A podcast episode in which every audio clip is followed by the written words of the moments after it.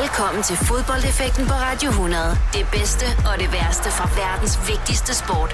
Her er din vært, Oliver Routledge.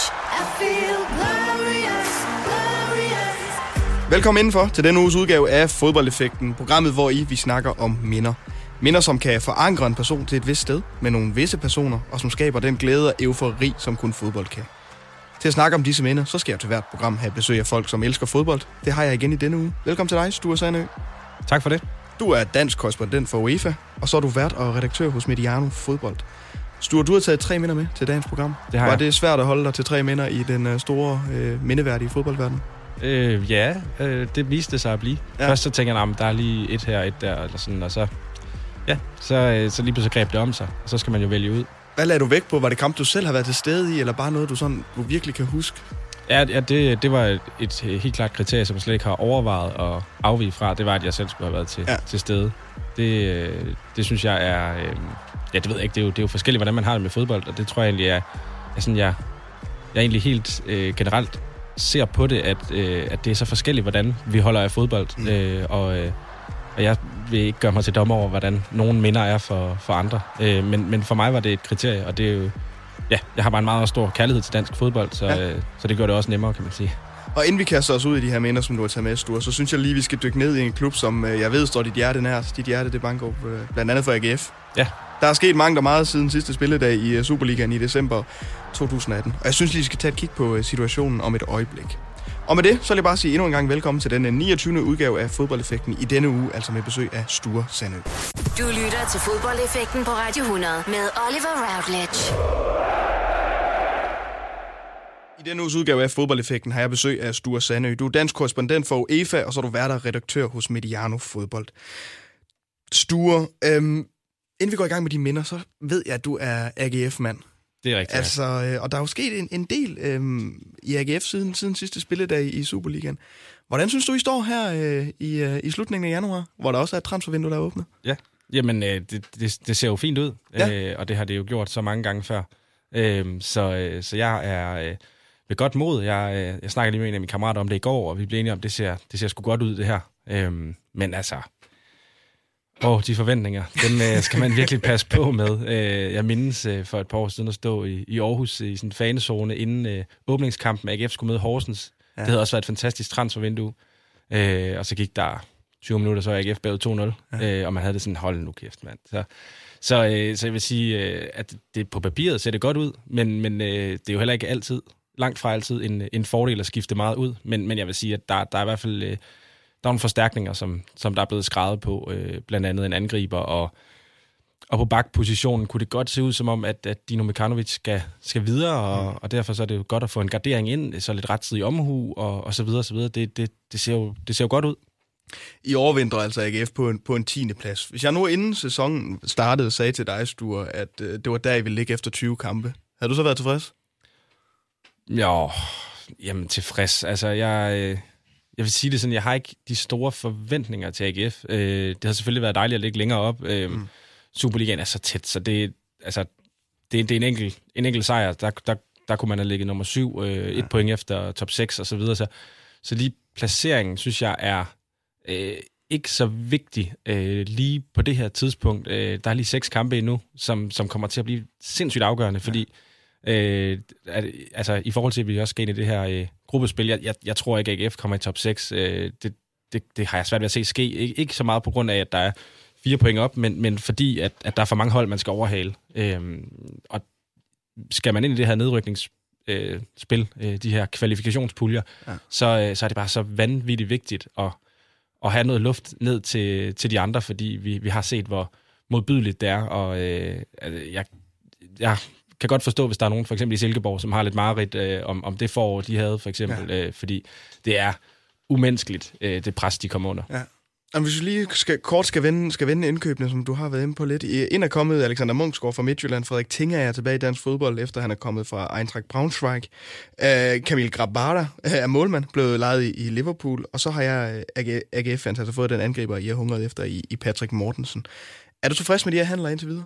Ja, det er. Det er. Ja. Jeg, synes, det, det, jeg synes, det er rigtig... Øh, det, det ligner nogle, nogle solide øh, køb og, og, og, og lejeaftalen med Grabata, det må vi jo, må vi jo se, hvad, hvad det bringer med sig. Ja. Øh, men, men man kan sige, det, det positive er i hvert fald, jeg synes, at målmandssituationen har været ustabil siden øh, Jovanovic blev solgt, og derfor så er det godt, at der kommer, kommer noget ind. Mm.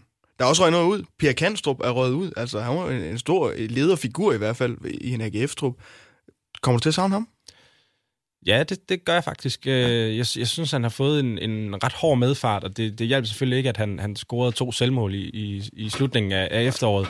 Øh, to kampe i træk, men, men altså, det er jo ikke som sådan en del af jobbet, øh, når man er øh, forsvarsspiller. Det er i hvert fald ikke meningen, at det er det, man skal, men, men man kan sige, at chancen for, at en forsvarsspiller scorer selvmål lidt oftere end en angriber, er, er, jo, er jo til stede. Øh, jeg, jeg, jeg har egentlig ikke noget at udsætte på hans, øh, på hans virke i AGF, og jeg, jeg var rigtig glad, da han kom til, så jeg ham også som en, som en rigtig god signing. Det er ikke rigtig blevet forløst, men, øh, men det er han jo ikke den første, der, der ikke får forløst, i, får forløst sit potentiale i AGF, så på den måde, øh, altså, så synes jeg måske, det eneste, der er ærgerligt, det er, det er den måde, han fik smækket med døren øh, på vej ud. Ja. Øh, allerede inden han officielt var ude, for det, jeg tror ikke, han tvivlede på, at han selv var færdig, men, øh, men det kommer til at se sådan lidt dumt ud, at, øh, at man får smækket med døren, øh, også til med allerede inden man, man er ude. Øh, men ja, det er, det er en parentes, synes jeg. I oktober 17, der, øh, der fik jeg altså en ny mand ud på, på trænerbænken, også David Nielsen. Og takket være Discoverys fremragende arbejde, så har vi jo kunne få et indblik lidt i, hvordan han er på, på, som person, og hvordan øh, det administrative arbejde også er i, i AGF. Hvad synes du, David Nielsen han har tilbragt øh, AGF i den tid, hvor han har været cheftræner? Jamen, han har jo i hvert fald øh, givet noget, noget håb. Ja. Ja. Apropos håb, mellem håb og håbløshed. Æh, han, det, det er jo et helt specielt job at være fodboldtræner, og jeg tror, det er ekstra specielt i Danmark i, i AGF, mm. øh, fordi der er den historie, som, som vi alle sammen øh, hele tiden vender tilbage til. Øh, det, det er svært at viske tavlen ren og så bare sige, nu starter vi fra nul. Det, det kan simpelthen ikke lade sig gøre i, i AGF. Og øh, jamen, hvad har han bragt? Jamen, han, har, han er jo kommet ind med noget, øh, med noget helt andet end Glenedersholm, og jeg tror i hvert fald udad til, at han nok mere sådan en, øh, en der kan skabe det her håb i byen. Øh, ja. og, og det tror jeg, der, der er brug for, fordi øh, at, at der, skal, der, der skal være den opbakning fra byen, øh, for at, at det kommer til at lykkes med, med AGF. Fordi det, det der, øh, det, de værste perioder faktisk at være AGF-tilhænger, fan, øh, det, det er faktisk dem, hvor det går dårligt på hjemmebane. Det synes jeg er næsten ikke til at holde ud og, og overvære. Øh, så kan man bedre klare, at man... Øh, at man taber lidt mere på udebane. Men, men det der med, når det går dårligt på hjemmebane, og stemningen bliver dårlig ude på stadion, ja. det, det er næsten det værste. Og der tror jeg, at han er den rigtige til at, at i hvert fald styre eller, eller få, få tændt den der ild under, under fansene. Altså den måde, han er jo altid ude inden kampen og, og gejle øh, fansene op, ja. og, og, og den energi, den, den, den er han i hvert fald kommet ind med. Og så synes jeg, at det er spændende, det vi ser. At der, der er i hvert fald nogle, nogle tegninger, og, og der har været nogle gode perioder, hvor man har forsøgt, eller ikke forsøgt, man har formået at, at lukke af og så videre, øh, specielt i starten af sæsonen. Det var ikke vanvittigt underholdende, men jeg tror, at hvis resultaterne er gode, så er man, øh, så er man som AGF-fan bare glad, øh, uanset hvordan man spiller stort set er det til, til David Nielsens fordel, at han har den her, altså den her energi og gejst sådan ud, ud til fansene? Fordi hvis vi skulle kigge resultatmæssigt, øh, resultatmæssigt i slutningen af efteråret, var det jo ikke prangende. Altså, der var en del kampe uden en sejr også. Øh, havde det været anderledes, tror du, hvis, hvis det var en Glenn sådan for eksempel, altså, der måske var lidt mere tilbageholdende i forhold til, til fansene? Mere sådan, altså, hvordan er, hvordan er stemningen i Aarhus omkring David Nielsen helt generelt? Fordi at han, han har jo bidraget den her gejst og håb til AGF, som du også selv siger. Jamen, altså, jeg, jeg, jeg, jeg fornemmer, at, at stemningen er god. Øh, det er en, han, han formår at tale øh, ned i, øh, i maven og i hjertet på fansene. Ja. Øh, det er det, jeg fornemmer. Øh, der, der er jo helt sikkert nogen, der, der synes, han skal fyres. Det, sådan vil det jo altid være. Øh, og at det, det er for kedeligt, og vi bruger for mange øh, gamle spillere, og de unge får ikke øh, spilletid nok, og så videre, og så videre. Det, det, det vil, der vil altid være delte meninger om en træner, men, men det, som jeg fornemmer, det er, at han, han, han, han mestrer den del af det at være træner øh, og forfalder måske ikke så meget til forklaringer om, om en hel masse spillemæssige, meget, meget detaljerede ting, som, som nemt drukner, fordi at det er svært at gøre det til en, øh, til en overskrift i, i avisen øh, eller, eller, eller i et tv-indslag. Ja. Der er jo et lidt øh, specielt forhold imellem, nu, nu nævner du øh, i, i avisen for eksempel, men, men, men stiften i Aarhus betyder meget for, for, for AGF også. Altså, der er jo, og der er et, et kontroversielt forhold imellem, imellem de, de, de to, altså øh, Aarhus Stiften og AGF. Kan du prøve at forklare, hvad det betyder, det her med forholdet imellem Stiften og AGF? Er sådan lidt, øh, der, der, er lidt, der er varmt der i hvert fald. Ja, og jeg tror også, vi skal have Jyllandsposten med, sådan set, ja. i den øh, ligning. Øh, jamen, det er, jo, det er jo helt øh, fantastisk, at man har øh, en så dedikeret lokalpresse, øh, som, som følger øh, stort set hver eneste træning, og som øh, tager med på træningslejr. Jeg ved godt, det er der også andre medier, der gør øh, med, med andre klubber, men, øh, men man følger dem i hvert fald enormt tæt. Og øh, altså, de folk, som, som følger AGF tæt, er jo nogen, som, i, altså, som langt hen ad vejen kommer til at, at følge AGF tættere og få et langt mere indgående kendskab til klubben øh, på mange måder, end, end dem, der spiller der i en, i en sæson, øh, fordi at de har set de har set det meste efterhånden. Mm. Øhm, så, så der er jo, jeg tror på en eller anden måde, så, så dem, som er blivende i, i AGF, om det så er omkring holdet, eller i, øh, altså i form af holdet og så videre, de, de får jo nærmest sådan et, et kollegialt forhold til dem, fordi at de, de støder mm. på hinanden uge efter uge og dag efter dag. Mm. Og, øh, og derudover så er der jo bare det her, ja, øh, jeg ved ikke, øh, intense forhold mellem de to. Altså det, det er jo som om også, at, at det er to størrelser, som vil have svært ved at, at leve uden hinanden. Øh, og det gør det jo bare mere interessant. Men gør, altså sådan, nu, hvis vi tager Jyllandsposten med i ligningen også, og, og, og stiften, gør de egentlig ikke bare deres journalistiske arbejde, når det er, de kritiserer AGF? Altså på trods af, at de måske har vundet en kamp, men de måske ikke spillet særlig godt. Altså, skal de altid have, have de, de, de, de, de hvide briller på, øh, de blå-hvide briller på, når, når de snakker om AGF? Altså, skal de ikke også forholde sig kritisk til det? Jo, det skal de bestemt, og øh, altså, jeg, jeg vil så lige sige, jeg synes, det er, altså, jeg vil ikke sådan gå ind i og sidde og tale på den måde om deres arbejde, men, men jeg synes, det er et interessant forhold, øh, og øh, altså, det, ja, jeg, jeg ved ikke, øh, det, det, det er bare en, øh, en, en helt speciel og unik størrelse i, i dansk fodbold, at man har så, så tæt et, et forhold mellem et medie og en klub, mm. eller flere medier og en klub. Øh, det, det, det synes jeg ikke, man, man kan sammenligne med noget, fordi øh, de andre klubber er ikke på den måde sådan øh, sammentømret med et medie, hvis man kan sige det på den måde. Det at være AGF-fan, det er jo et, øh, en speciel størrelse. Altså, hvad er det vigtigste for dig ved at være AGF-fan? Hvad, hvad er du stoltest over ved at, at følge AGF? Og øh, ja, altså resultatmæssigt er jo ikke så meget at være stolt over, men, men jeg synes jo, det er, det er fedt at, at holde med en klub, som altså på, på fansiden bliver ved med at, at holde fast øh, på trods af, at, at resultaterne er dårlige, og man kan jo øh, diskutere herfra og til, til helvede fryser til is, hvilken klub, der har haft det hårdest øh, med, med, med stort set alle andre øh, fans. Øh, men, men det, som jeg synes er, er, det er det, jeg er stolt af, fordi at der er jo ikke nogen resultater at være stolt af. Øh, så så, så det, det må være det. Der er ingen tvivl om, der er en øh, helt unik fanskar der i, i Aarhus og til AGF. Men om et øjeblik, Sture, der skal vi videre til øh, det, som øh, programmet egentlig handler om. Fodbold minder. Det første minde, du har taget med, det er fodbold i Aarhus, men det er ikke AGF. Det er Aarhus Fremad, vi skal snakke om. En kamp, der bliver spillet i første division i 1997. Det vender vi altså lige om et øjeblik her i Fodboldeffekten. Fodboldeffekten på Radio 100. I denne uges udgave af Fodboldeffekten er besøg af Sture Sande, korrespondent for UEFA i Danmark, og så er du vært og redaktør hos Mediano Fodbold. Sture, det første minde, du har taget med, det er Svendborg imod Aarhus Fremad. Det bliver en kamp, der bliver spillet i første division i 1997. Hvorfor har du valgt at tage den her kamp med? Jamen, altså, det er jo sådan lidt paradoxalt, øh, det her med, at øh, nu har vi lige så snakket om min, øh, mit forhold til AGF, og ja. min fodboldinteresse sådan, som, som fodboldfan starter egentlig i Aarhus Fremad, og det er der, jeg har de, de første, og på mange måder også nogle, nogle minder, som jeg ikke tror, man kan, man kan overgå øh, mm. i min verden, fordi at de der minder, man har, når man er øh, sådan 10-11 år, det er jo sådan nogen, som... Øh, sætter sig fast på en anden måde, end når man er voksen, tror jeg. Øhm, men man, man kan sige det, at, at men jeg vil sige det sådan, jeg holder med Aarhus. Du holder med Aarhus, ja. ja. det er det, jeg er kommet frem til, og det er noget, som, som jeg blev opmærksom på, øh, da jeg flyttede til København for, for snart otte år siden, at øh, før jeg flyttede, havde jeg ikke betragtet mig selv som, som sådan en stor AGF-fan. Der var heller ikke ret mange, der kiggede på mig og var sådan, Sture, han er AGF-fan. Nej. Men øh, når man så flytter til København, så bliver man hele tiden konfronteret med, at man er fra Jylland og fra Aarhus, og, og på den måde, så, så voksede den del af min identitet.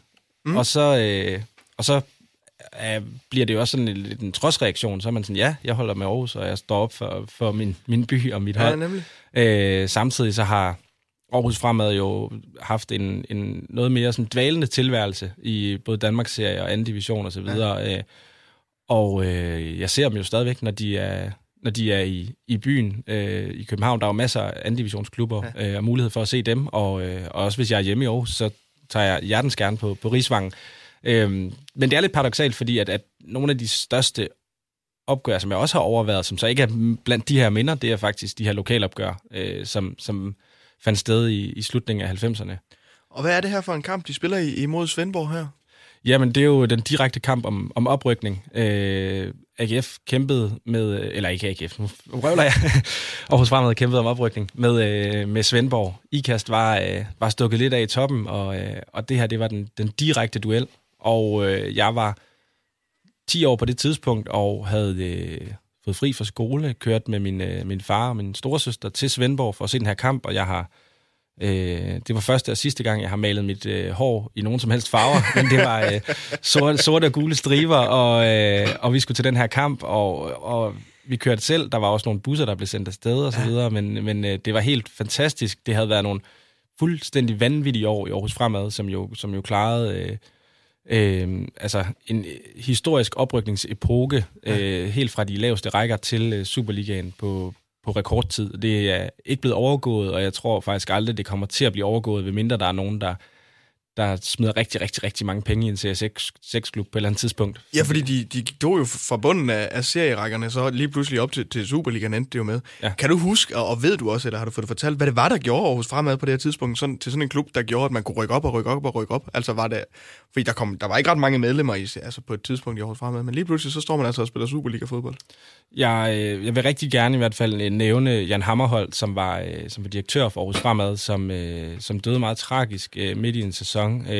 Og det er sådan en person, som jeg er helt overvist om, at uden ham, så var det i hvert fald aldrig lykkedes. Det, han har jo selvfølgelig ikke spillet en rolle på banen, men han var sådan en... Han var mister Aarhus Fremad. Ja. Og det var ja, altså, da han gik bort, der, der, der skete der rigtig meget med Aarhus Fremad øh, øh, på, på den negative side. Ikke fordi, at der var nogle øh, øh, onde kræfter, der kom ind og overtog eller noget som helst, men, men han forsvandt, og der, med ham der forsvandt øh, en stor del af klubbens sjæl. Så jeg vil faktisk sige, at selvom det måske kan være lidt paradoxalt, at, at det er en person, som står uden for banen, så i hvert fald ham som en, som en ja. meget bærende kraft.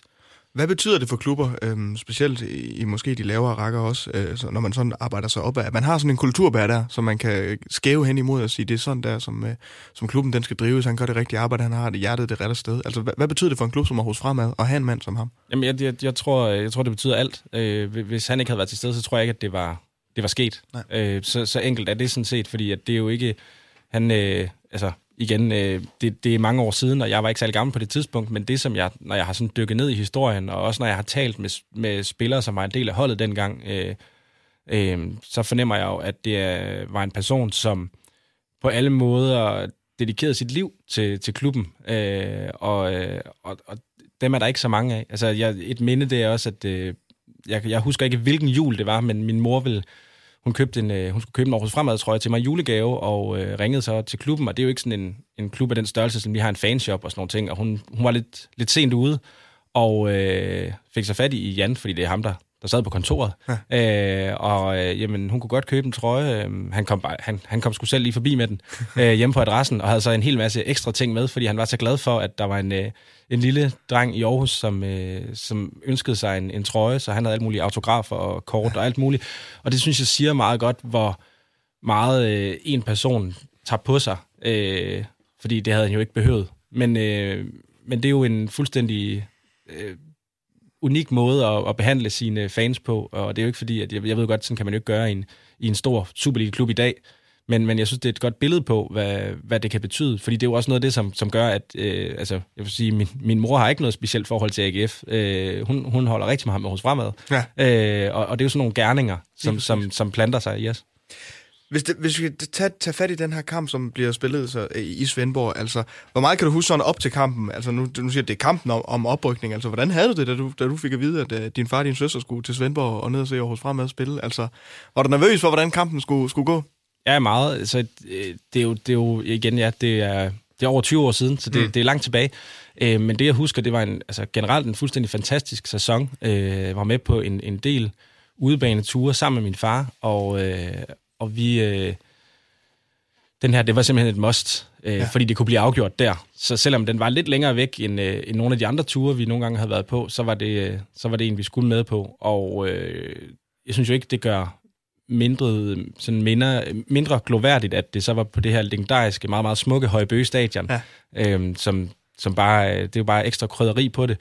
Og jeg, jeg husker faktisk ikke så meget fra, fra selve kampen. Altså, jeg, jeg husker ikke kampforløbet. Øh, og jeg skal da være ærlig at sige, jeg skulle også lige ind og, og tjekke op på, på detaljerne, øh, at, at vi kom foran øh, 2-0 meget hurtigt. Øh, og der er jo faktisk, altså jeg vil, jeg vil ønske, at jeg kunne gense den her kamp, fordi der er nogle, nogle ting i den, som er fuldstændig fantastiske. Øh, blandt andet øh, øh, René Sundstrøm, som har stået, som stod på mål for, for Svendborg, udtalte efter kampen, at det var en lettelse for mig at komme ud. Jeg blev mere og mere nervøs, som kampen skred frem, og til sidst havde jeg det rigtig skidt.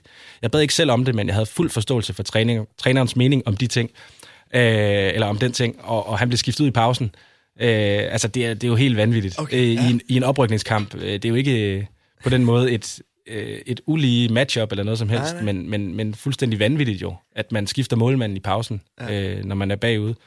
Så øh, det synes jeg jo, det siger i hvert fald en ting om, hvad, hvad det har været for en kamp. Og så, og så husker jeg meget, meget tydeligt, at der blev meddelt på højtalerne, at man ikke måtte øh, entrere banen efter kampen. Og, og jeg husker bare det her med at stå i sådan en stor klump, øh, hvor der blev åbnet champagneflasker, og øh, det var fuldstændig euforisk øh, ja. inde, i, inde på banen sammen med spillerne. Og så den her jo relativt øh, lille fangruppe. Altså det er jo ikke sådan ligesom, hvis man ser en altså, det er jo ikke fordi, det er sådan på den måde en, en, en baneinvasion. Det, Nej. Øhm, så, så det har jo selvfølgelig sikkert set lidt specielt ud, men, men der var jo, det var jo de år, der var den største opbakning til Aarhus Fremad. Var det her den største kamp på det her tidspunkt i Aarhus Fremads historie? Altså, ja, uden ja. tvivl.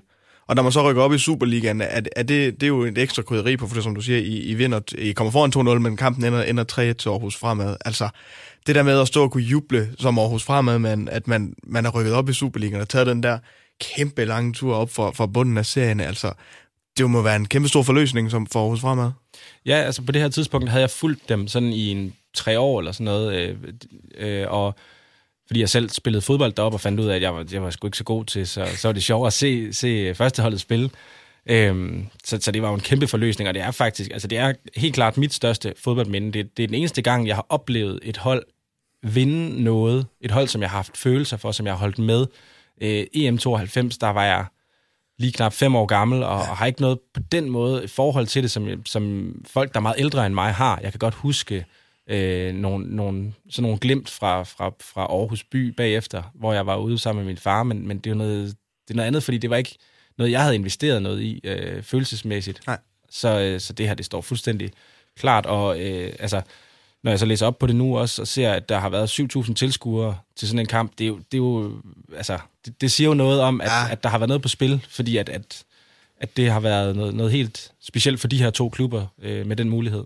Helt vildt. Og nu nævner du din far øh, med en ansyn til EM92, men du, du er også afsted med din far og din søster til Svendborg her. Var det din far, der fik dig i gang med at, at spille fodbold, se fodbold? Altså? Nej, overhovedet ikke. Øh, han er heller ikke specielt interesseret i fodbold i dag. Okay. Øh, det tror jeg egentlig, det handlede om, at han synes, det var hyggeligt, at vi lavede noget sammen, og det ja. var det, jeg gerne ville, og så gjorde vi det, og da, da, da han så ikke skulle, skulle hvad skal man sige, da vi, vi ikke tog til, det ikke var nødvendigt, at, at han kørte til, til diverse kampe, og jeg har også haft en, en lang periode, hvor jeg ikke har gået særlig meget op i fodbold, jamen så, så, så er det ligesom dødt ud, og så, så kan det være en gang, at jeg lige fortæller ham noget om et, et, et eller andet resultat. Mm. Øhm, men øh, det er ikke noget, som han, som han investerer noget som helst, hverken tid eller følelse i. Så det var sådan lidt din egen ting på et tidspunkt, det her var altså, nu, nu, nu er du med ham her, men har du haft sådan en periode, det, hvor, hvor, hvor du selv siger, at du, så er det dig, der skal fortælle din far noget om, om fodbold, altså? Ja, men sådan har det været de sidste mange år. Ja. ja.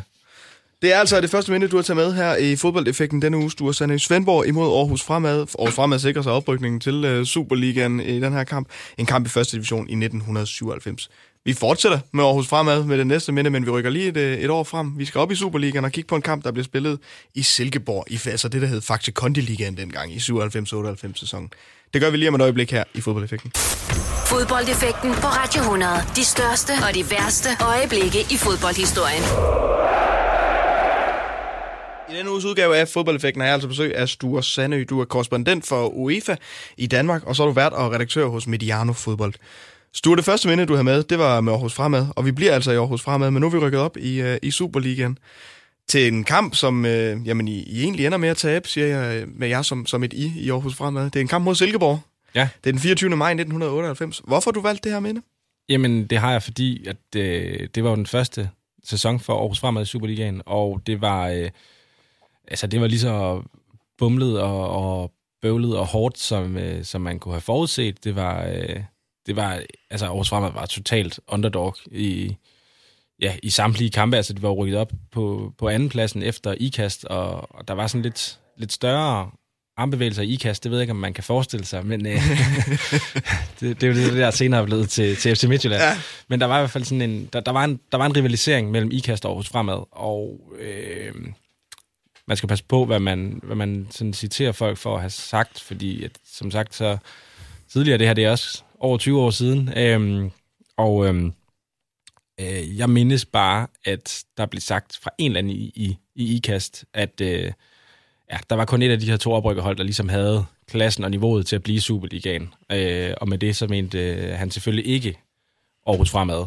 Og, og det, det, det var helt klart sådan en, en gnist i det der øh, forhold mellem Aarhus fremad og IKAST, øh, som, som gjorde, at øh, der var noget ekstra på spil i forhold til at, at overleve eller, eller rykke ned. Og øh, det, der så var det særlige ved den her kamp, det var jo tilbage til de gode gamle dage, hvor kampene blev spillet simultant, ja. og øh, jeg havde øh, fået af min, øh, min mor en, øh, sådan en, øh, en lommeradio, som man kunne have med ud, så når jeg var ude og se fodbold, jeg kunne følge med i de andre kampe. Og øh, den her kamp, den taber AGF 3-1. Eller ikke AGF, nu siger jeg det igen. Aarhus fremad. Øh, 3-1. Og øh, samtidig så tabte IKAST 5-0 til OB. Og det var det, som var afgørende for, at, øh, at IKAST så endte med at rykke ned, og Aarhus fremad blev op. Øh, OB var allerede rykket ned, og jeg kan godt huske at stå derude på det gamle Silkeborg stadion, er det jo så nu, øh, og have den der fornemmelse af, at vi kan rigtig godt bruge en hjælpende hånd for OB, men de er allerede rykket ned, uanset hvad der sker. Og så klasker de IKAST 5-0, imens vi står og bliver klasket 3-1. øh, men det var ligegyldigt, og det var, øh, det var en ret speciel oplevelse at stå og juble efter at have tabt. Det har jeg ikke øh, prøvet Nej. hverken før eller siden. Så du sidder altså, øh, du, du, du er på Silkeborg Stadion, ja. og har det her radiotelefonen i, hvor du kan simpelthen følge, høre... Altså sport på træerne, ja. Sport på træerne, og så kan du høre, at OB de slasker ikast. Ja. Og alt imens du står og kigger på, at I er bagud 3-0 til, til Silkeborg. Ja. Og, øh, og det, ja, det var en tid før øh, smartphones og alt sådan noget, og man kunne jo godt, man fik jo de der meldinger ind på stadion løbende, men man ville jo gerne have dem, når, de, ja, når, øh, når det skete. Øh, og jeg kan også huske fornemmelsen af at være ham, som sådan kunne sige det til de andre, nu er der scoret, før den kom på stadion. Det var, øh, det var der også noget over, øh, når man er en lille dreng, som, som står og kigger på de der store mænd, der står og råber og skriger. Så det var også noget af det, der gjorde det, gjorde det sjovt. Og hvor gammel er du her? Er det en 11, en 11 år, eller? Ja, jeg er fra, jeg er fra 87, ja. så det er, det er der omkring, ja. Så du, og hvem er du afsted med til Silkeborg? Var det din far igen? Det var min far, ja. ja. Og, det, og min storesøster og faktisk din storesøster også. også. Men hvor meget husker du fra kampen? Altså, det er jo en vigtig kamp som sådan. Øh, hvis I vinder, så, så kan I selv afgøre det, ikke? Øh, om mm. at blive op. Og ender som at I er bagud 3-0 efter 63 minutter, øh, og kampen ender 3-1, Søren Hermansen scoret for, for Aarhus Fremad.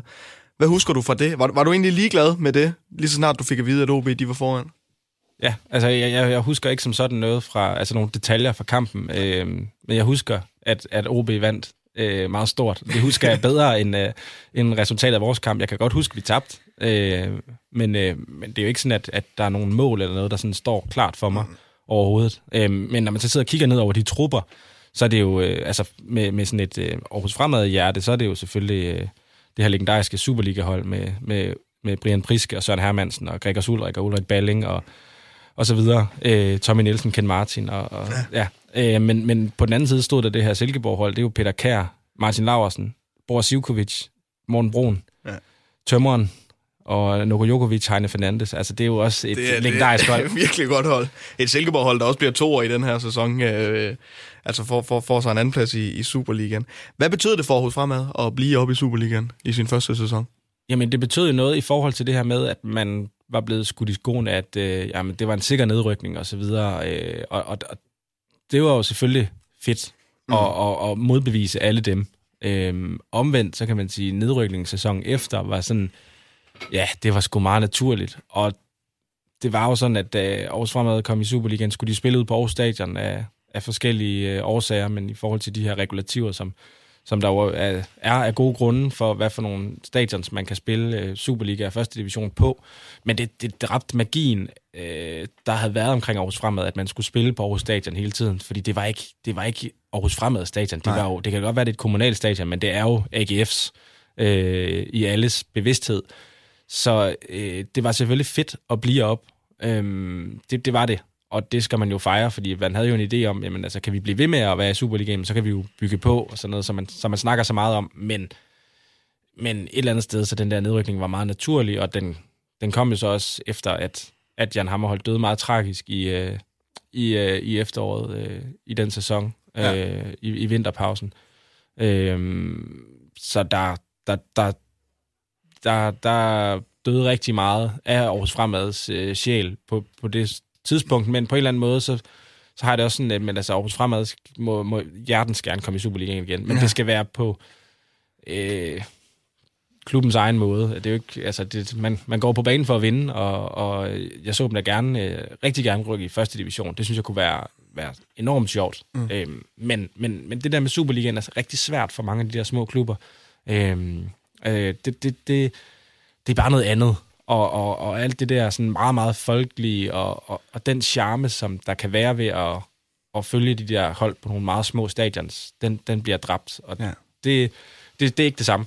Nej, og det, det, det synes jeg er meget interessant, det der, fordi det kan jeg ikke genkende til hjemme for... Øhm, jeg kommer fra Jørgen, og Vendsyssel er rykket i Superligaen i år, og det er bare, øh, når jeg er oppe og se dem og se dem spille, altså det er ikke det vendsyssel, eller nu hedder det HI for mange år siden, da jeg startede med at komme. Det er bare ikke det, jeg husker med det her gamle faldfærdige stadion og sådan noget.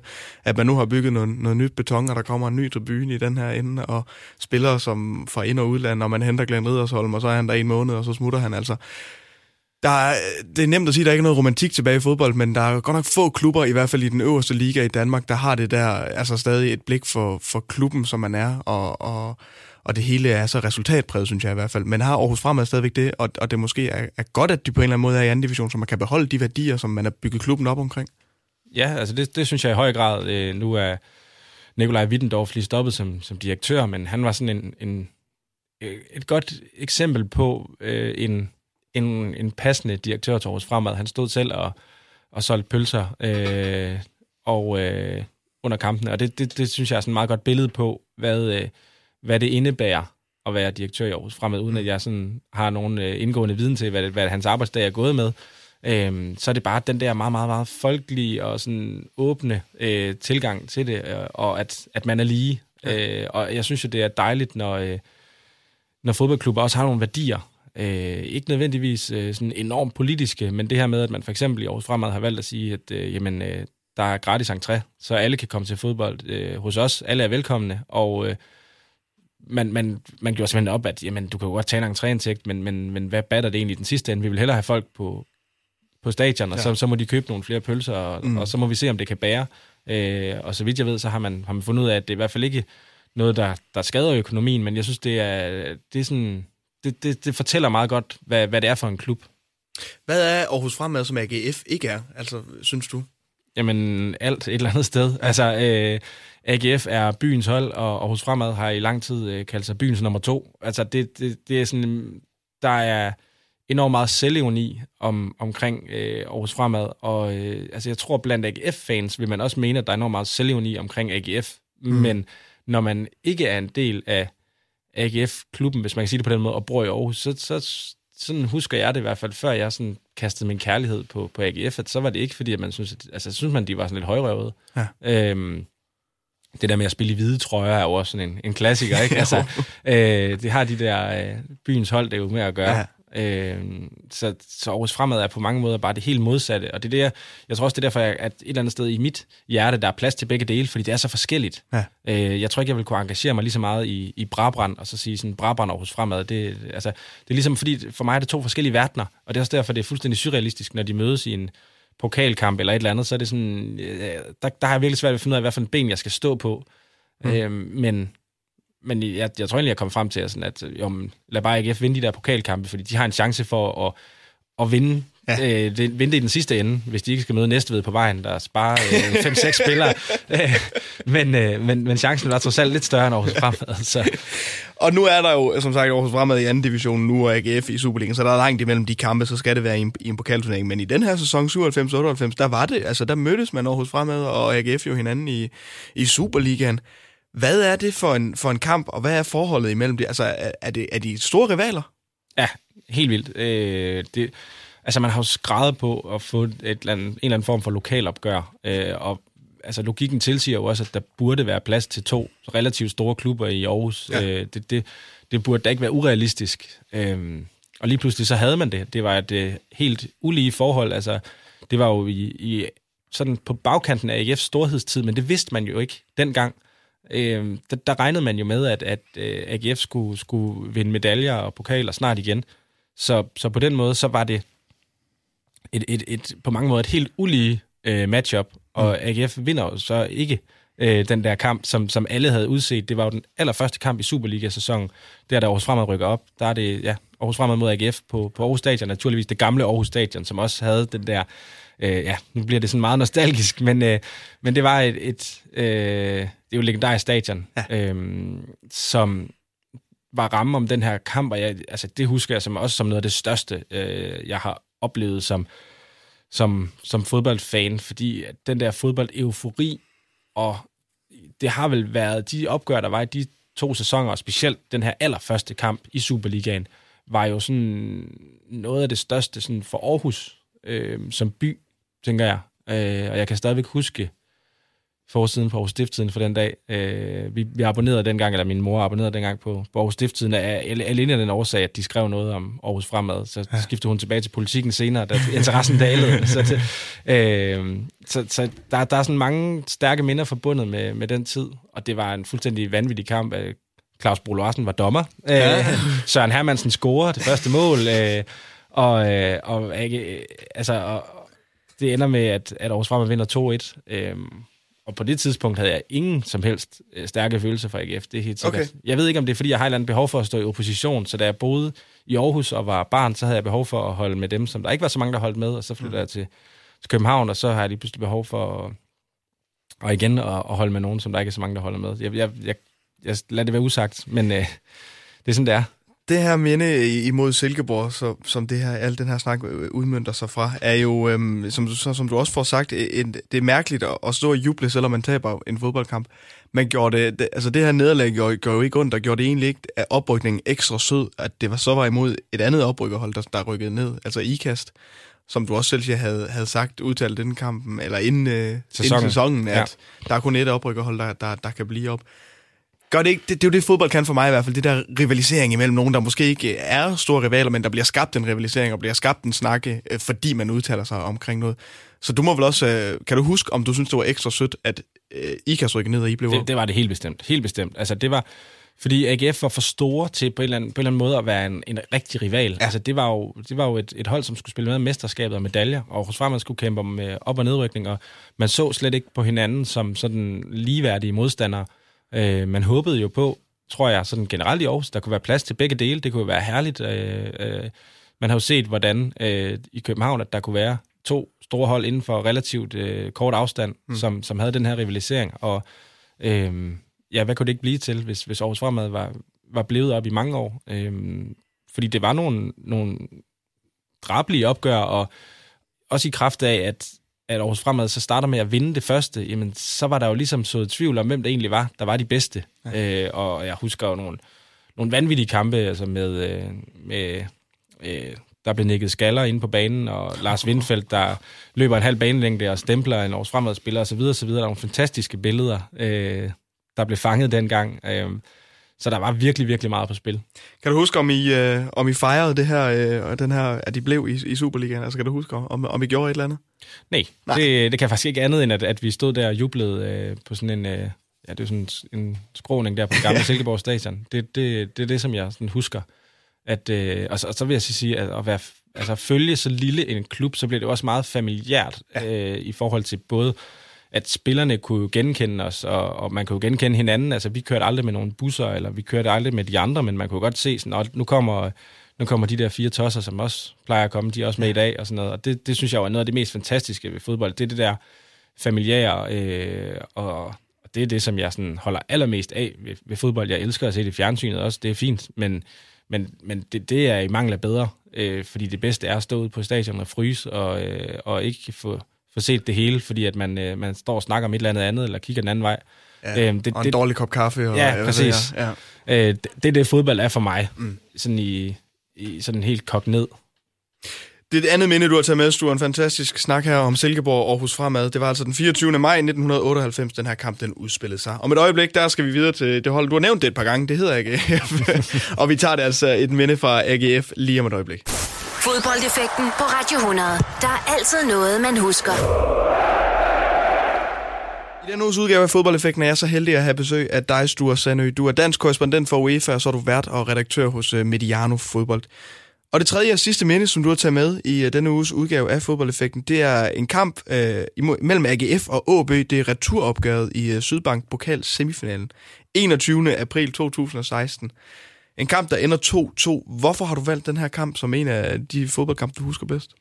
Jamen, det er jo nok også fordi, eller grund til, at jeg har valgt den, det er, det er vel fordi, at det er den største succesoplevelse, jeg har oplevet med, med AGF. Det var, ja. det var den her kamp. Øhm, det var jo øh, sådan et, et forår, hvor man lige så stille fik kravlet sig videre i pokalen, og jeg husker, at man var, så det der med at trække OB, det var fint nok, men ah, det var jo ikke, fordi det sådan bare lige lå til højre benet, at AGF skulle vinde. Øh, men da man så havde vundet den første 2-0 op i Aalborg, noget overraskende, hmm. så begyndte det jo at se godt ud, og øhm, jeg tog med to kammerater fra København til Aarhus, fordi vi var nødt til at se den her kamp på stadion.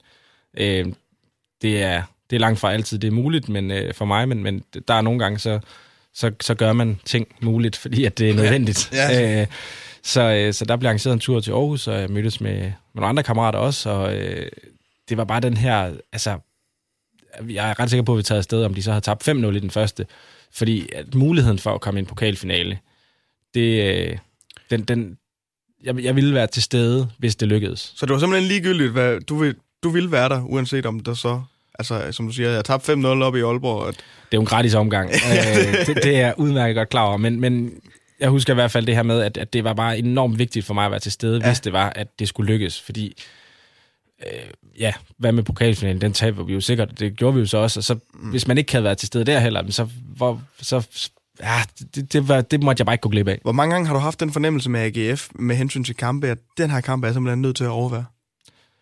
Åh, det er, det er ikke så tit, Nej. at det er sådan øh, fuldstændig bydende øh, nødvendigt, at jeg smider alt til side og, øh, og tager afsted, øh, fordi at det skal jeg simpelthen. Men man kan sige, finalen, der fulgte efter, øh, der skulle jeg egentlig have været til min, øh, min fars kones 50-års fødselsdag, eller 60-års fødselsdag, hun havde inviteret til os til Berlin, hele familien, øh, og da de begyndte at snakke om det i december, så, øh, så spørger min far, om vi skal noget den weekend der omkring Kristi Himmelfart, så siger jeg, jamen, altså jeg, som udgangspunkt skal jeg ikke noget, men hvis, øh, hvis AGF spiller øh, pokalfinal, så skal jeg noget. Og så var han sådan, men øh, altså, har de kvalificeret sig? Så siger jeg, nej, det er jo december, altså vi er jo, det er jo kvartfinalen. Og så siger hvornår har de gjort det sidst? Jamen, det var i 96. Så siger han, fint nok, så booker vi billetterne. øhm, så, men jeg var jo bare nødt til at... Og, så sendte jeg øh, resten af familien afsted, og så, så kom jeg selv øh, dagen efter, øh, købte en ny billet øh, derned. Jeg kunne stadigvæk tage hjem på den samme, men, men det var sådan, det var. Mm. Altså, øh, så det er måske det bedste eksempel på, at jeg har været nødt til at rykke noget. Ja. Øhm, ellers... Og det er jo så øh, en kamp øh, her imod OB. Det er returopgøret, som sagt. De vinder lidt overraskende 2-0 oppe i Aalborg. Kommer så bagud 2-0. Thomas Enevoldsen scorer øh, til 1-0. Nikolaj Thomsen øh, scorer til, scorer til 2-0 for OB. Bliver spillet ud på røv og albuer. Ja, altså, hvad, det var hvad tænker man der? så forfærdeligt. Jamen, den der eufori, fordi at når man rejser til en fodboldkamp, så når man jo i endnu længere tid at have tid til at varme op. Mm. Og jeg var kommet til Aarhus i rigtig god tid, og noget der besøg et, et et par forskellige værtshus på vej ud til stadion, og, øh, og jeg mindes, at, øh, at vi, min, en af mine kammerater og jeg, vi går forbi øh, Lukaskirken på vej ned for at mødes med nogle andre. Øh, Lukaskirken, som ligger sådan meget tæt øh, på Borges Stadion, lige ved Stadion Allé. Og der øh, står præsten udenfor, og han kan se, at vi er på vej til stadion med, med et halsterklæde eller et eller andet, og så siger han, øh, god kamp, drenge, jeg går lige ind og beder for, øh, for en sejr. Øh, og det siger jo bare alt om, hvad AGF er i Aarhus. Ja. Øh, det er jo det er i Lukaskirken, at, at den her øh, AGF-gudstjeneste udspiller sig i, ja. i første afsnit af Imellem Håb og Håbløshed. Men, men det synes jeg bare var sådan, det indrammede bare, hvad det var, der skulle til at ske. Og øh, ja, i de her dage i København, der er der håndbold-VM. Jeg, jeg fornemmer det ikke rigtigt øh, i gaderne. Øh, det, det kan jo selvfølgelig bare være fordi, at jeg, at jeg kommer nogle forkerte steder, men, men det er ikke sådan, at jeg fornemmer en eufori, på trods af, at, øh, at Danmark spiller flot og er i semifinalen nu. Øhm, men i Aarhus den dag, der var det helt tydeligt, at øh, det kogte ja. på en helt særlig måde. Og det, øh, det er jo sådan nogle dage, som man skal, dem skal man samle så mange sammen af, som man overhovedet kan. Og som hun siger, bliver, bliver spillet ud på røv og albuer, og så gør øh, Kennedy Emil noget af det, han var rigtig god til i sin tid som spiller. Også vi har nævnt, Bjerg Kanstrup kunne lave selvmål, men det kunne Kennedy Emil altså også. Ja. Laver et selvmål, øh, og så står der jo 2-1 lige pludselig, og, og, og 3-2 øh, samlet i den, i den samlede stilling. Hvordan er det, er det der? Altså, kan du huske, at, at du tænker så, at nu, nu har vi lige fået en lille livslinje måske? Og, ja, og kan, fordi kan... Det, det, det lå overhovedet ikke til, at, at den her kamp, den skulle ende med nærmest, at AGF fik et mål. Altså, OB spillede langt, langt bedre. Øh, og, og det var sådan, altså, da de kommer på 2-0, så er det sådan, så har, så, der, der var, fik man fornemmelsen af, at, at okay, det blev så ikke i den her omgang. Det, det må vi så erkende. Vi, øh, vi gjorde forsøget, vi, vi, øh, vi, vi var her, og vi, øh, vi ville have været med, hvis det var, det gik, men det gjorde det ikke, fordi der var simpelthen ikke noget i spillet, der lå til det, og man kan sige, da de først kom på 2-0, men så er det jo også det her med, men det kan godt være, at AGF får reduceret til, til 2-1, og på den måde vil være samlet foran, men skruer de til, til 3-1, så er de videre igen, ja. øh, og, og på den måde, så, så begyndte det at se rigtig, rigtig, rigtig skidt ud. Og det er altså et øh, næsten fyldt CS, øh, CS Park, det her, der er 14.000 inde og, inde og se, øh, se kampen. Hvad, hvad kan Aarhus og AGF med sådan et fyldt stadion i, i ryggen? Altså nu siger vi så, at de bliver spillet mm. ud på, på Røv og Albo og OB, men hvad, hvad betyder det for AGF, at, at så mange bakker op? Men jeg tror lige præcis, det er det, AGF kan. Altså det er, at de kan blive spillet på røv og albuer, når forventningerne er allerstørst. Øh, det, er, det er i hvert fald øh, noget, man har, har set mere end en gang. Jamen, altså, men, men det er jo noget, der er jo, der er jo et eller andet, og det er jo ikke, fordi det er unikt for Aarhus, men, men når, når det virkelig gælder, jamen så møder folk jo op. Altså det så man også, da de spillede de her nedryknings-playoff-kampe mod, mod Esbjerg og så videre. Der, der var der også rigtig mange tilskuere. Mm. Øhm, så det er jo både, når det går godt, og når det går skidt. Men det, når der er noget på spil, så dukker folk op. Øhm, og, og det sjove er jo med sådan et stadion som Aarhus Stadion, som jo aldrig er fyldt, det er, at når der så endelig er nok mennesker til, at det begynder at se sådan lidt, lidt fyldt ud, så øh, altså, og det er ikke fordi, jeg vil skyde på AGF eller noget som helst, men det er bare, så, fornemmer man bare, det, det er bare et sted, som, hvor at man ikke er vant til, at der er så mange mennesker. Øh, så logistikken er helt forfærdelig, når der er mange mennesker på Aarhus Stadion. Mm. Øh, det fungerer fint, når der er, øh, når der er øh, 8, 10, 11.000. Ja. Men øh, når, når du begynder at proppe mange flere tusind ind, så kommer man til at stå i nogle helt vanvittige køer uden for stadion, når man skal ind, og også når man skal ud igen, fordi der, der er simpelthen ikke plads nok og sådan noget. Det, altså, det er jo paradoxalt, at man laver stadion til så mange mennesker, som, som et eller andet sted ideelt set ikke skal fyldes for at få den gode oplevelse. Ja. Det er altså meget paradoxalt. Det, hvad husker du bedst fra, fra, fra det her AGF-hold? Glenn Riddersholm på, på trænerbænken er derude? Hvis du tager startopstillingen fra, fra den her kamp, så er det Stefan Rasmussen, Dino Mikanovic, Josef L.S., Niklas Bæk, Bachmann, DC, Daniel A. Pedersen, Elmar Bjarnason, Jens Jønsson, Danny Olsen, Stefan Petersen og så Morten Duncan. Altså, hvad husker du bedst fra, fra den her tid som, som AGF-fan? Jamen, jeg... Øh, altså, det var ja, det er jo op og ned, som det jo har mm. været så meget, men jeg husker det der med, at man, det var ret tydeligt, det var et erklæret mål, at man gik efter den her pokalfinale. Øh, og det var virkelig, virkelig fedt at se øh, AGF for en gang skyld opnå et mål, som man havde sat sig. Ja. Øh, det, det, var, det var ret stort, og det var også derfor, at den der, det der nederlag i pokalfinalen, det kom slet ikke til at fylde øh, så meget. Altså, øh, sammenlignet med, at, at Brøndby har tabt mesterskabet, det er jo et, det er jo et åbent sår. Øh, og det, det forstår jeg til fulde. Øh, det ville det også have været, hvis det var AGF, der havde mistet mesterskabet på den måde. Men, men det der med at, at komme i en pokalfinale, og så spille en, en kamp, hvor man faldt med ære, jamen det var, det var fint nok, sådan set. Man ville selvfølgelig gerne have vundet. Men, men det andet, det var, det var også okay, fordi man havde kæmpet sig hele vejen. Det var ikke noget med, at man var faldet til Næstved eller et eller andet Nej. åndssvagt. Øh, men, men det der hold, jamen, der tror jeg, det er sådan en, som jeg, jeg må tage udgangspunkt i, i dem, som jeg har trykt på de trøjer, jeg har derhjemme. Og det er jo for eksempel Jens Jønsson. Jeg synes jo, han er en fantastisk øh, AGF-spiller. Øh, altså det, det, jeg forbinder med en, med en med en rigtig AGF-spiller. Ja. En, en, øh, en ung øh, lokal gut, som, øh, som, som fightede måske ikke altid den allerstørste stjerne, eller ikke altid den, ikke den bedste spiller nødvendigvis, men, øh, men ham kunne jeg godt lide, øh, og øh, ja, jeg har også øh, en trøje med Duncan, så han er jo selvfølgelig også legendarisk, ja, men, det, men, men, men på en eller anden måde, for mig personligt, er han ikke sådan den, sådan den helt store, altså der, der, der ved jeg ikke, øh, det, det, det er svært at svare på, det er jo, det er jo følelser. Mm. Øhm, men han har aldrig sådan rigtig vundet mit hjerte på den måde. Jeg kan bare huske, at jeg tænkte, øh, jeg skal have en trøje fra øh, en sæson, hvor Duncan har spillet i AGF. Øh, han er trods alt øh, Superliga-historiens mest scorende spiller, så, ja. Så, så, den trøje skal jeg da have. Øh, og så, øh, ja, den, den seneste, jeg har fået trykt, det er, det er jo selvfølgelig øh, Jens Dage. Øh, og ja. det ligger et, et stykke tid tilbage, faktisk. Det var i begyndelsen af forrige sæson, jeg fik, fik okay. trykt ham. Det vil jeg gerne lige nævne, fordi det har jeg lige skrevet ned, når du siger det. Du, du nævner Jens Jønsson som, som en spiller, du, du, du synes var, var meget AGF. Og nu, når du siger en spiller, som, som repræsenterer AGF, så tænker jeg med det samme Jens Dage jo. Hvad betyder det for AGF at have de her spillere, som en Jens, øh, Jens Dage og Jens Jønsson? Altså, øh, hvad gør de for AGF? Jamen, det er jo... De, de er jo sådan på en eller anden måde symbolet på det, som vi håber på. Øh, det der med, at der kommer nogen fra byen, som kan blive øh, heltene. Mm. Øh, og jeg tror egentlig ikke, at altså, man snakker meget om sådan noget med, en, altså, det må gerne være lidt hårdt, og man ikke øh, giver op og sådan nogle ting. Øh, i, øh, og, og, og det er selvfølgelig også en, en stor kvalitet, men hvis man fik en eller anden fuldstændig øh, dybt, dybt, dybt fodboldintelligent øh, og, og elegant spiller for Aarhus, så tror jeg heller ikke, man vil, øh, man vil være ked af det. Nej. Øh, så, så det handler jo om, at man, der er nogle spillere, som når niveauet, og som ikke bare får debut og spiller, fordi at de så er de lokale. Fordi jeg tror da helt klart, at der ligger noget i, at man vil jo gerne have, at det er de lokale, der får succes. Det vil man jo alle steder.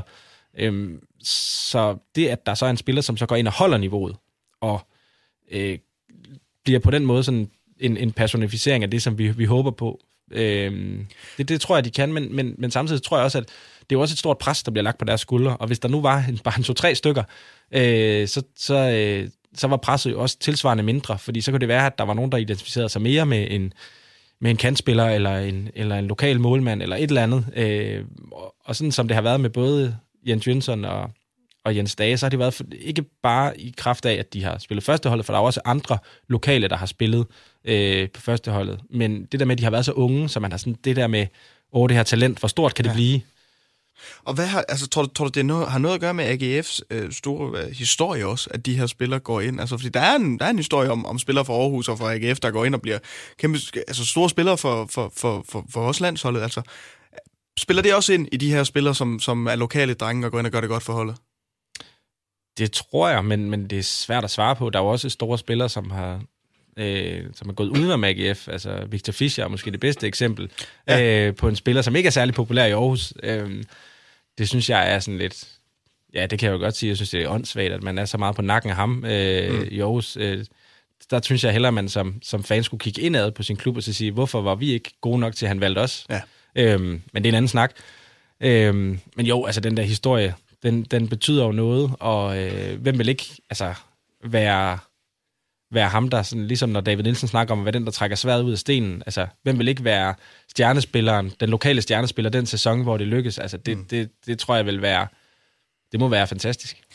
Vi snakker om det her med et, et fyldt øh, CS, CS, CS Park. Øhm, den er jo faktisk så fyldt, og euforien er jo ikke til at stoppe hos AGF-fansene, da Elmar Bjarnason, han øh, ligesom får reduceret til, til 2-2 øh, og øh, udlignet til 2-2. Og så er der jo en, en situation, hvor AGF-fansene ikke kan styre sig, og øh, begynder på en innovation af banen simpelthen. Hvad tænkte du der?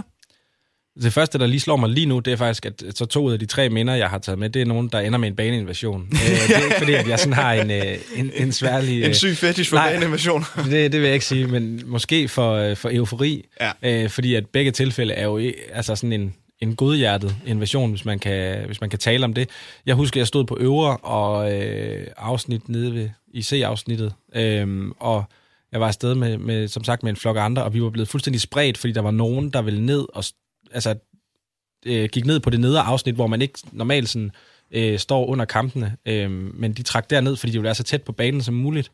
Så øh, jeg kan da huske det første, jeg tænkte, det var det der, nu bliver vi taberdømt, og ja. så bagefter tænker jeg, jeg håber godt nok ikke, at der er nogen af mine øh, kammerater, som, som er blandet ind i det der. Øh, så jeg var faktisk, efter kampen var jeg faktisk, altså, og under den der episode, pisse nervøs for, at det skulle gå galt, at vi ville blive taberdømt. Altså, ja. det, det, øh, det fyldte ret meget, fordi det var sådan en uafklaret følelse, der var i kroppen, fordi vi har jo alle sammen, øh, altså, vi husker jo alle sammen Danmark-Sverige og, og den øh, kamp, hvor, øh, hvor, hvor Danmark blev taberdømt, og, og det sad rigtig meget i os alle sammen, tror jeg. Så på den måde, så euforien var jo selvfølgelig stor, men det var sådan lidt, åh, kan der komme noget bagefter? Ja, altså, øh, den, den, den uro, den, den sad i maven et stykke tid.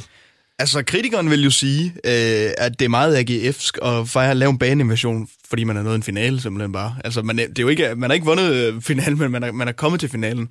Hvad, hvad, hvad synes du om det? Altså, at man, man, man går så meget amok over, at man er... Men er det det der, som du også nævner måske med, at man har nået sit mål?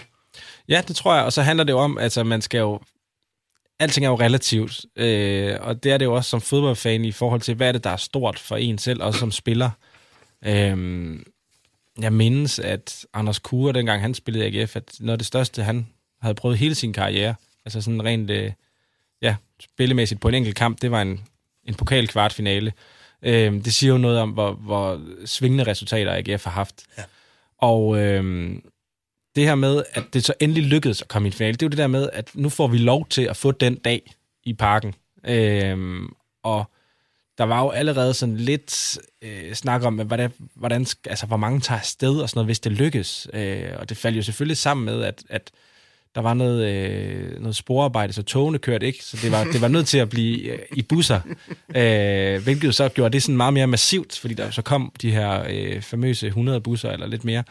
Ja. Øhm, men jo, det er da meget AGF'sk, men, men det vil jeg så sige, det, det er jo måske noget af det, som jeg, jeg er stolt af. Øh, øh, året efter færdiggjorde jeg mit øh, speciale på SDU, og, øh, og sad og skrev speciale i den periode, hvor øh, jeg skulle aflevere 30. maj, så det var jo, eller 31. maj, så det var, så det var lige der omkring, der blev spillet lokalfinal. Der skrev jeg sammen med en, som er stor FCK-fan, øh, og jeg kan huske, jeg spurgte ham sådan, jamen, I skal jo spille pokalfinale og sådan noget, hvordan skal vi time det i forhold til, hvornår vi skal være færdige med specialet, fordi det ligger lige der omkring, vi skal aflevere, og hvor han var sådan, jamen, øh, så han sådan, det skal du ikke tænke på. Altså, jeg skal bare lige ind og se dem løfte pokalen, og så, så kommer jeg ud på kontoret og skriver videre. Og det, det, kan, det kan jeg bare slet ikke sætte mig ind i. Ja. Øh, at man kan have sådan et forhold til en pokalfinal, og, og se sit hold få en pokal. Men det er klart, når man er, har været vant til at se det ene mesterskab efter det andet, og, og ja. pokaltitler, jamen, så betyder det jo selvfølgelig ikke så meget. Øh, og det var måske også det, der gjorde ondt ved, at det var FCK, der vandt den pokalfinale. Det, var, det betød slet ikke lige så meget for dem, som det gjorde for os. Nej, du føler måske, det var mere retfærdigt, eller hvad? At AGF, de har vundet? Fordi Nej, det... fordi at, at de, de, altså, men, altså, FCK vandt jo på, på ærlig og redelig vis. Retfærdigt er måske også et forkert ord at bruge, men der har været mere, ja, hvis vi kan tage romance igen i det, hvis AGF havde vundet den pokal, fordi som du også ser, at det havde været første gang siden, ja, var det 96. Ja, Altså, jeg synes i hvert fald ikke, det er særlig romantisk, at William Kvist af alle får scoret et mål. Altså, det er jo fuldstændig absurd, at det er ham, der skal score. Fordi den der pokalfinale var jo, var jo fantastisk på den måde, at selvom vi kommer bagud, så får Duncan jo udlignet inden pausen, og det ja. gav det der håb. Og i stedet for at komme bagud 2-0 eller sådan noget, hvor man så kan begynde at, og sådan forberede sig på nederlaget, så det der med, at vi fik scoret, det var sådan en, yes, nu får vi et kvarter, hvor vi slet ikke skal bide negle, og hvor vi kan få tanket øh, flere øl og, og, og stå og drømme. Og, øh, og det betød alt, altså. Men hvad er en, øh, en god pokalfinal for dig i, i parken? Altså, hvad, hvad var det for en oplevelse? Fordi jeg kan selv huske, jeg, jeg er jo er, er OB, øh, er sympatisør i hvert fald, kan vi have det. Og jeg var inde og se dem øh, spille en fremragende pokalfinal imod FCK øh, for et, et par år for inden det her. Hvad, hvad var din oplevelse af at følge det hold, som du holder af i en pokalfinal i parken? Jamen, jeg er sådan en øh, type, som... Altså, jeg, som sagt, elsker at gå til fodboldkampe, og jeg kan rigtig godt lide at stå de steder, hvor der er gang i den. Mm. Øh, så jeg har både stået på sektion 12 og på sydsiden og øh, alle mulige steder, fordi at jeg, jeg går altid efter fanafsnittet. Øh, også selvom jeg ikke har nogen øh, følelser i, øh, i kampen. Eller jeg vil sige netop, fordi jeg ikke har nogen følelser, ja. fordi jeg, jeg har øh, gud forbyde, der ikke stået øh, på, på modstanderfanafsnittet, når ikke har spillet. Øh, men, øh, men for at opleve noget af det der, øh, som, som man måske ikke lige kan få hver uge, Øh, og jeg var da også til den pokalfinale med, med OB, og stod der også sammen med OB-fansene mm. der. Øh, så der havde jeg jo prøvet at stå sammen med nogen. Jeg var derinde med nogle, nogle, nogle nordjyske venner, jeg har. Ja. Øh, prøvet at stå der og se, hvordan det var at være, øh, så samtidig ikke rigtig have nogen følelser i det. Det var sådan, øh, okay, det gad jeg sindssygt godt prøve. Mm. Øh, og, øh, og det fik vi jo så næsten lov til med, med AGF, men, men øh, det, det var da noget der det perfekte, det her. Altså, det, det eneste, der manglede, det var, det var sejren. Ja. Øh, og det ville være, uanset hvordan det var kommet i land, øh, det, det er fuldstændig ligegyldigt. Ej, jeg vil sige, hvis, det, det skulle ikke være sådan noget med, at, at, at FCK skulle tabe og dømmes efterfølgende. Det ville i hvert fald Ja. Øh, Jamen, jeg forstår det. Altså, det... men, men hvis det var inden for, for lovens rammer på banen, så, øh, så er det, uanset hvor grimt det så end ville være, så, så ville det være fantastisk. Der er ingen tvivl om, det var et stort øjeblik for AGF at nå den pokalfinale, og måden de nåede der til, det var altså også dit, dit tredje minde returopgøret i Sydbank Pokal semifinalen den 21. april 2016. AGF og OB 2-2 og en baneinvasion til, til sidst, lige at krydde det hele. Det tredje og sidste minde, som du har med i fodboldeffekten her. Du lytter til fodboldeffekten på Radio 100 med Oliver Routledge. Og med de tre minder, altså Svendborg mod Aarhus Fremad i første division 1997, Silkeborg Aarhus Fremad den 24. maj 98 og returopgøret i pokalsemifinalen imellem AGF og OB 2016. Så er vi nået til vejs ende med denne uges udgave af Fodboldeffekten. Tusind tak for dit besøg, Sture Sande. Nogle dejlige minder, du har taget med. Selv tak. Fodboldeffekten på Radio 100. De største og de værste øjeblikke i fodboldhistorien.